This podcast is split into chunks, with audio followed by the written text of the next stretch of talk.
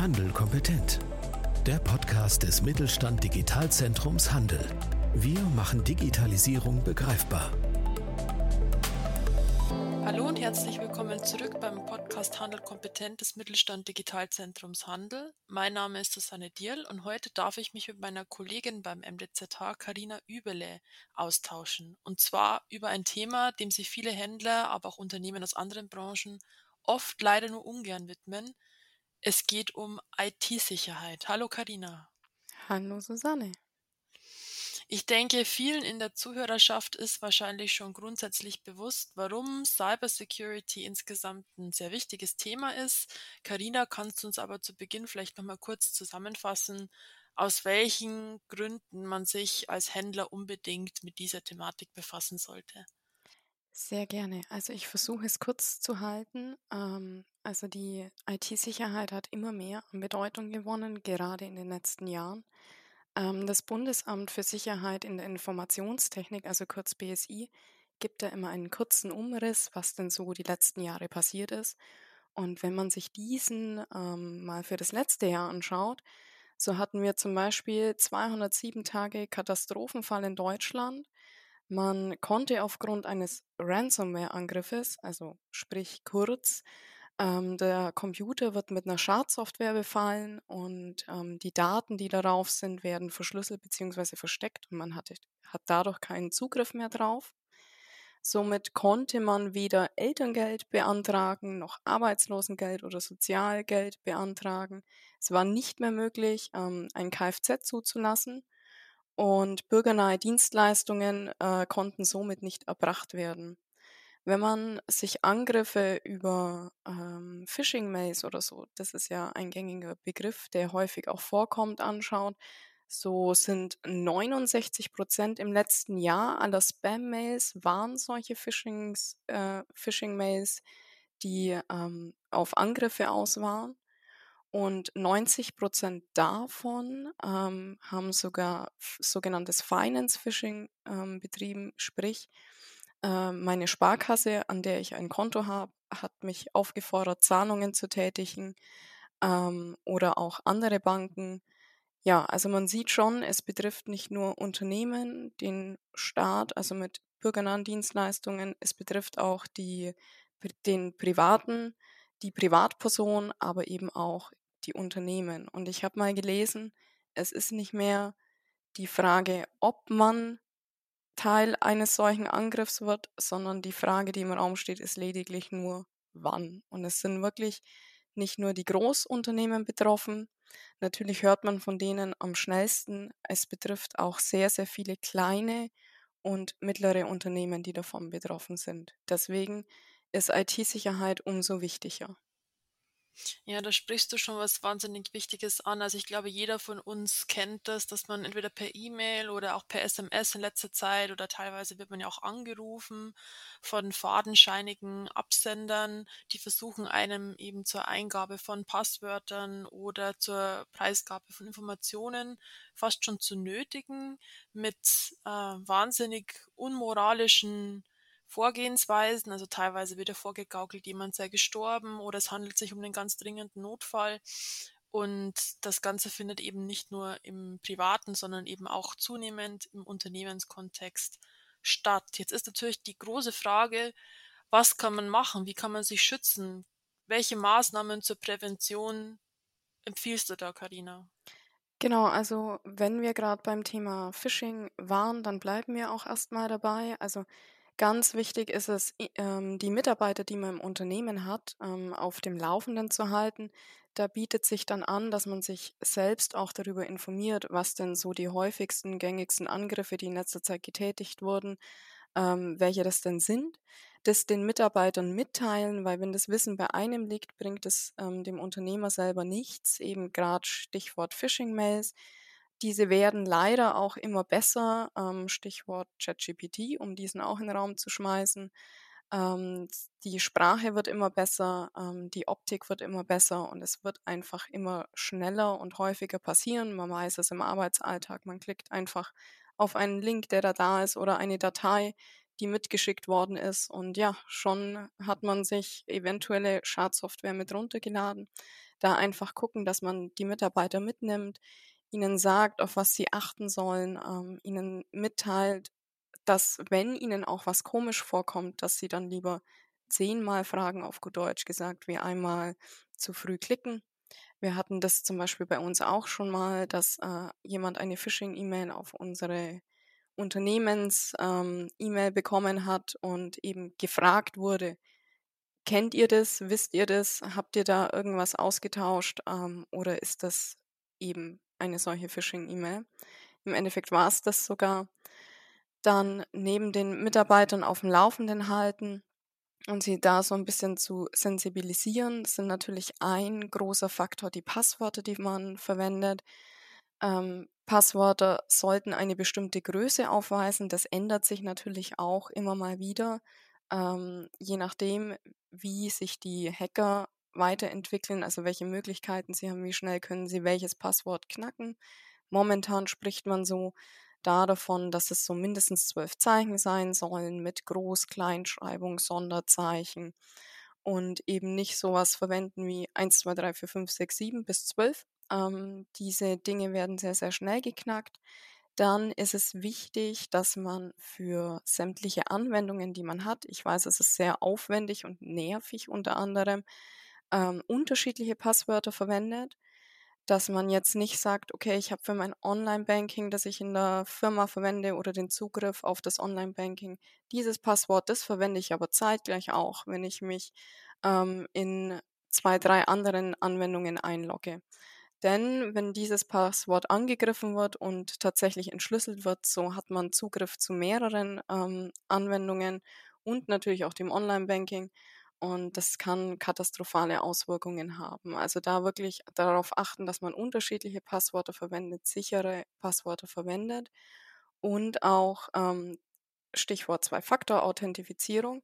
Wenn ich mich zum Beispiel im PayPal einwähle, dass ich da nicht nur mein Passwort angebe, sondern auch mich authentifizieren muss. Entweder über das ähm, Verwenden eines Screens, der eben sagt, okay, das Gesicht ist das, das ich brauche oder eben, dass man noch auf eine Handynummer oder wie auch immer man da verfährt, noch einen zusätzlichen PIN bekommt und sich so dann eben doppelt authentifizieren muss. Das ist natürlich mit das sicherste, was man machen kann.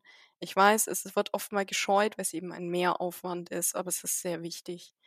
Dann eben auch regelmäßig Passwörter ändern, nicht zu häufig, weil umso öfter man das macht, umso mehr verändert man vielleicht das Ausrufezeichen zu einem Fragezeichen und hat eigentlich nicht viel ver verändert. Genau, neben den Passwörtern ist es wichtig, dass man die Software, die man verwendet, auf dem neuesten Stand hält. Also es werden oftmals Hotfixes, Bugfixes erledigt, sprich Sicherheitslücken geschlossen, die eventuell da sind auch das kann unter Umständen stören. Wir wissen es alle, man schaltet den PC ein und dann kommt die Meldung, die Software muss aktualisiert werden und man denkt sich, oh nein, ich habe jetzt dann aber noch das und jenes zu tun.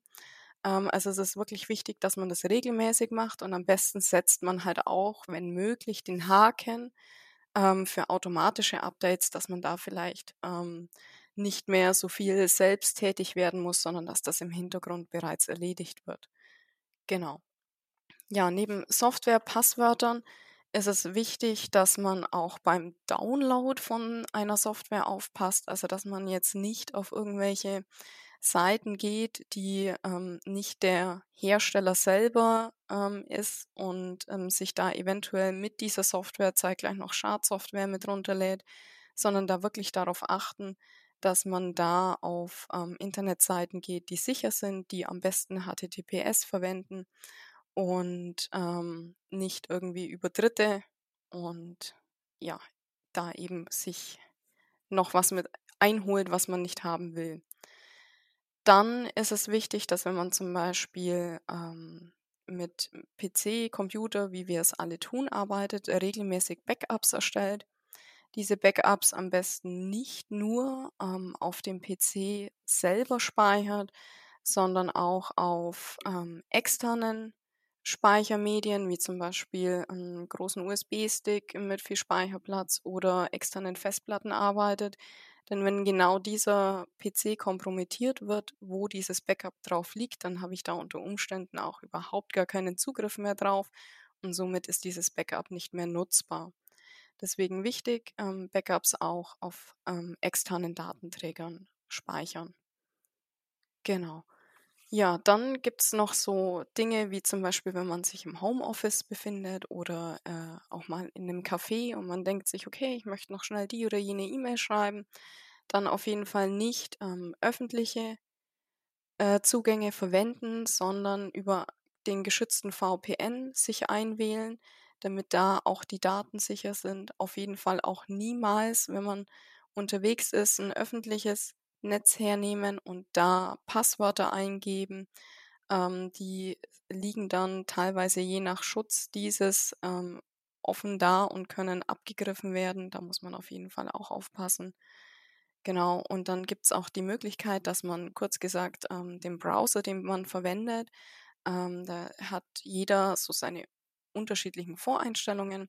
Dann kann man ähm, Safe-Browser-Funktionen aktivieren, also dass er zum Beispiel, wenn man auf äh, Seiten sind, die jetzt nicht als sicher gelten, diese vorher meldet, gar nicht öffnet und sagt, hm, also die Seite würde ich jetzt nicht nehmen.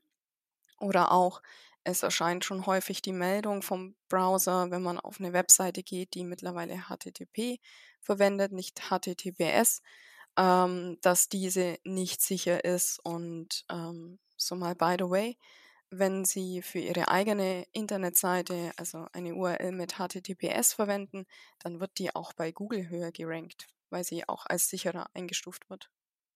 Genau, das wäre jetzt mal so ein grober Umriss, was man denn so machen kann. Natürlich kann man noch unendlich viel mehr tun, aber das wären so mal ganz kleine Steps, die schon viel, viel ähm, abgreifen und eben das Unternehmen sicherer machen.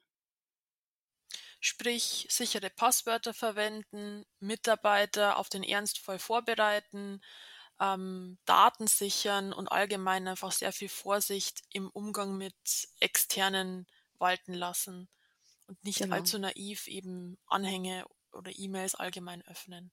Genau, richtig. Alles klar. Ja, also du hast es ja schon selber gesagt, es gibt natürlich noch eine ganze Bandbreite an weiteren Dingen, die man in diesem Zusammenhang im Hinterkopf behalten sollte. Ich darf an der Stelle auch gerne auf unser Infoblatt hinweisen zum Thema IT-Security, das Sie eben auch bei uns auf unserer MDZH-Webseite finden unter der Adresse digitalzentrumhandel.de. Jetzt ist natürlich die Frage, Fehler passieren, in einem äh, unbewussten Augenblick klickt jemand mal auf eine Phishing-E-Mail oder gibt einen Passwortpreis oder man wird tatsächlich Opfer eines Hackerangriffs.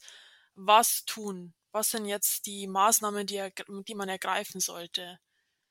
Genau, also Maßnahmen, die ergriffen werden sollen. Es gibt eine im Vorgang bereits, die getroffen werden muss, wenn, ähm, also meines Erachtens getroffen werden muss, wenn denn so ein Schadensfall passiert. Und zwar wäre das ein sogenannter Notfallplan. Also wir haben ja darüber gesprochen, dass Mitarbeiter sensibilisiert werden sollen. Und es wäre im Vorgang eben, also im Vorfeld eines solchen Angriffs, wichtig, ähm, einen Notfallplan zu haben, der natürlich am besten in der Firma aushängt und nicht nur auf den jeweiligen, ähm, ja, auf den jeweiligen PCs, äh, Laptops und so weiter liegt, sondern wirklich auch noch etwas zum Ausdrucken, dass man eben weiß, was man tun muss, falls so ein Schadensfall eintritt. Ähm, es ist dabei wichtig, dass man erstmal Ruhe bewahrt. Also wenn da wirklich etwas passiert, nicht in Panik verfallen und einfach gar nichts tun. Das wäre wirklich das Schlimmste, was man machen kann. Am besten ist erstmal das betroffene Gerät vom kompletten Netzwerk trennen. Also nicht mehr versuchen, irgendwie etwas selbst zu retten, dass man jetzt sagt, okay, was sagt denn meine Firewall, was, was ist eigentlich hier los und erstmal noch rumschaut. Ähm, je nachdem, was es für ein Angriff ist, kann sich die Schadsoftware sehr, sehr schnell auch verbreiten und wirklich erstmal versuchen, den betroffenen PC vom Netzwerk zu trennen. Wenn das geschehen ist, zu gucken, Manche Unternehmen arbeiten mit IT-Firmen zusammen, die ähm, da ihren Ansprechpartner haben, den anzurufen, zu sagen, das und jenes ist passiert, was soll ich tun? Manche Unternehmen haben IT-Mitarbeiter vor Ort, die da eingreifen können. Und das ist es eben wichtig, die jeweiligen Ansprechpartner zu kennen, die dann die jeweiligen weiteren Schritte einleiten können. Aber wichtig erstmal, PC vom Netzwerk jeweilige Personen informieren. Dann kommen die vorher genannten äh, Backups in, in Benutzung. Also sprich, es ist meist besser, man nimmt diesen PC her, macht ihn umgangssprachlich gesagt komplett platt, also löscht alle Anwendungen, alles wirklich runter und setzt das Ganze neu auf. Ähm, wie da noch versuchen, irgendwie äh, etwas zu retten. Ähm, deshalb ist es auch wichtig, dass diese Backups immer auf dem neuesten Stand sind. Dann, ähm, je nachdem halt, was es für ein Angriff ist, ähm, man ist verpflichtet, das unter anderem äh, auch zu melden. Also je nachdem, äh, welche Daten kompromittiert worden sind, also sind es personenbezogene Daten von ähm, Kunden, ähm, die geklaut worden sind, ähm, dann muss man das auf jeden Fall auch melden und äh, muss dann auch gegebenenfalls also darüber informieren, was denn alles geklaut worden ist ähm, von dem jeweiligen. Und ja, genau. Also wie gesagt, kurz zusammengefasst, ähm, Ruhe bewahren, den betroffenen PC vom Netzwerk trennen. Ich meine, wir wissen es alle, da gehe ich jetzt nicht so ganz in die Tiefe rein. Ähm, nicht jeder ähm, kennt sich in die Tiefe mit Computern aus, was ist zu tun, ähm, und informiert sich dann am besten, wer sich auskennt und wer die ganzen nachfolgenden Schritte durchführen kann. Also es ist wichtig, dass man sich vorher schon mal Gedanken macht, was passiert, ähm, wenn dann eben tatsächlich ein Angriff stattfindet. Was sind denn die Folgen eines solchen Angriffs? Kannst du uns das auch noch mal kurz an der Stelle erläutern? Genau, also es kommt natürlich ganz darauf an, was es für ein Angriff ist. Also oftmals es kann es sein, dass man angegriffen wird, ohne es zu merken. Also beispielsweise, ich bin ein Unternehmen, ähm, der Zulieferer für andere ist. Das heißt, ich habe sehr, sehr viele Daten von anderen Unternehmen. Und es kann sein, dass die Hacker, die dahinter stecken, eigentlich nur Interesse an den Daten haben, aber so vorgehen, dass der eigentliche, ähm, das, das eigentliche Unternehmen, das angegriffen wurde, nicht mal etwas davon mitbekommt, je nachdem, wie sie dabei vorgehen.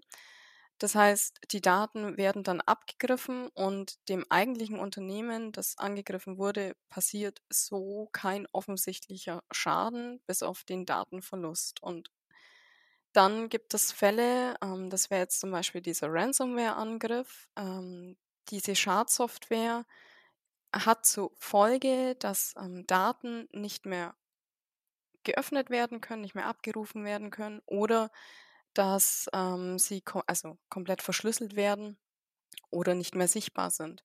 Ähm, das ist natürlich je nachdem, welches Unternehmen solch ein Angriff trifft, ähm, kann das katastrophale Schäden haben. Also ich weiß zum Beispiel auch, es gibt Internetseiten, über die man sich informieren kann, eben aufgrund der Meldepflicht, wer denn so gehackt worden ist.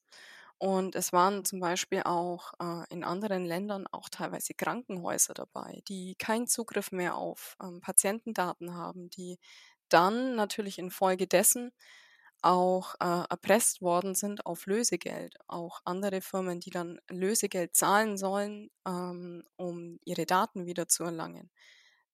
Das ist auch so ein Punkt ähm, bei Folgen eines Angriffs, wenn das der Fall ist, auf keinen Fall zahlen weil wer sagt mir denn, dass der, wenn ich bezahle und sonst keine weiteren Tätigkeiten durchführe, der Angriff beendet ist, also dass die komplette Schadsoftware abgezogen worden ist mit den Daten, ich sag's mal umgangssprachlich, weiter kein Schindluder getrieben wird und ähm, das Ganze damit erledigt ist. Also wirklich niemals zahlen, sondern dann eben auch an das äh, an die Polizei wenden. Die haben auch ähm, also Abteilungen, die sich da damit äh, speziell beschäftigen und da dann auch mit unterstützend tätig werden. Also das ist auch ganz, ganz wichtig. Also wenn da wirklich so ein Fall wäre, dass man aufgefordert wird, Lösegeld zu zahlen, dies auf jeden Fall niemals tun, weil man hat keine Garantie, dass die Gruppe, die das durchführt, ähm, den ethischen Anforderungen Genüge tut und dann den Angriff komplett beendet und kein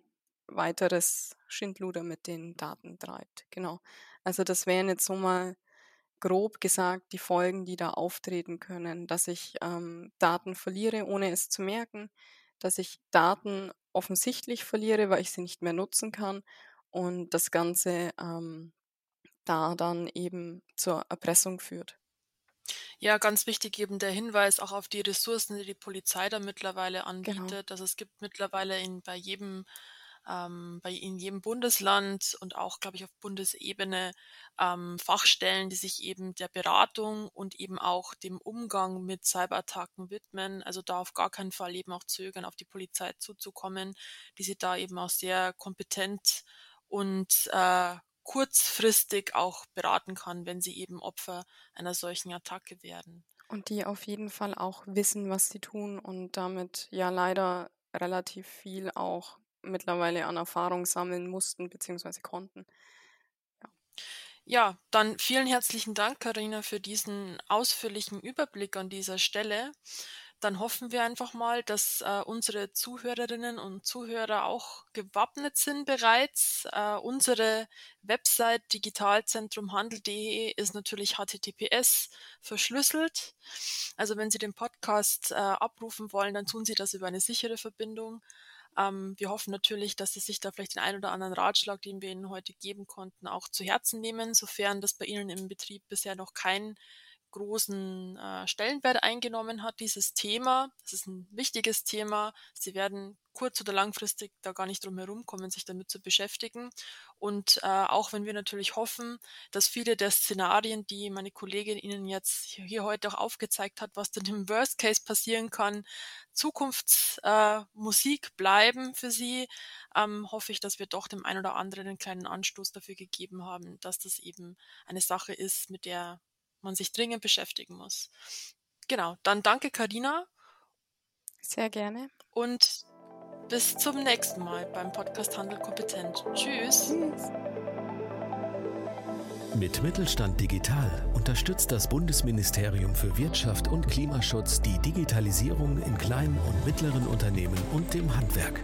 Weitere Informationen finden Sie auf unserer Webseite unter digitalzentrumhandel.de und auf www.mittelstand-digital.de.